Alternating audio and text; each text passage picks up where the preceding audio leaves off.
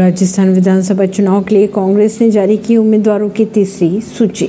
19 उम्मीदवारों के नाम की और घोषणा की गई। इसके साथ ही कांग्रेस पार्टी की तरफ़ से विधानसभा चुनाव के लिए अब तक पंचानवे नामों की घोषणा कर दी जा चुकी है। पार्टी की तरफ़ से पहली और दूसरी लिस्ट में 33 और तिरयालीस नामों की घोषणा की गई थी। कांग्रेस की तरफ़ से जारी लिस्ट में बसपा से कांग्रेस में शामिल हुए दो विधायकों को भी टिकट दिया गया। परवीनर सिंह नई दिल्ली से।